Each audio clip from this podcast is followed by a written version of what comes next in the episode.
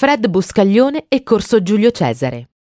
Sigaretta in mano, sguardo da duro e smorfia da gangster su un elegante vestito arricchito da un papillon nero. Fred Buscaglione, il profeta dello swing italiano, è entrato nella storia musicale italiana con la sua immagine da Chicago anni venti, una città fatta di bambole accompagnate da uomini dal whisky facile. Ma Buscaglione non era solo questo.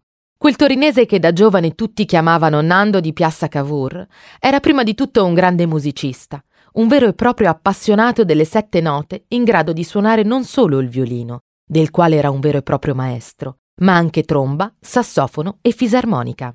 Il grande Fred nasce in corso Giulio Cesare, in zona Porta Palazzo, da una famiglia povera, padre in bianchino, madre portinaia e insegnante di pianoforte.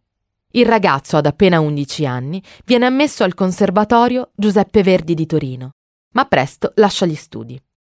La famiglia non si può permettere di mantenerglieli. Così lui cresce suonando in giro per le sale da ballo della città, un'esperienza che contribuirà a crearne il personaggio di duro di periferia, grand viveur, accanito fumatore e bevitore di whisky, playboy e piccolo gangster. In uno di questi locali conosce il compositore paroliere Leo Chiosso e con Leo si instaura un sodalizio artistico che durerà fino alla morte del grande Fred.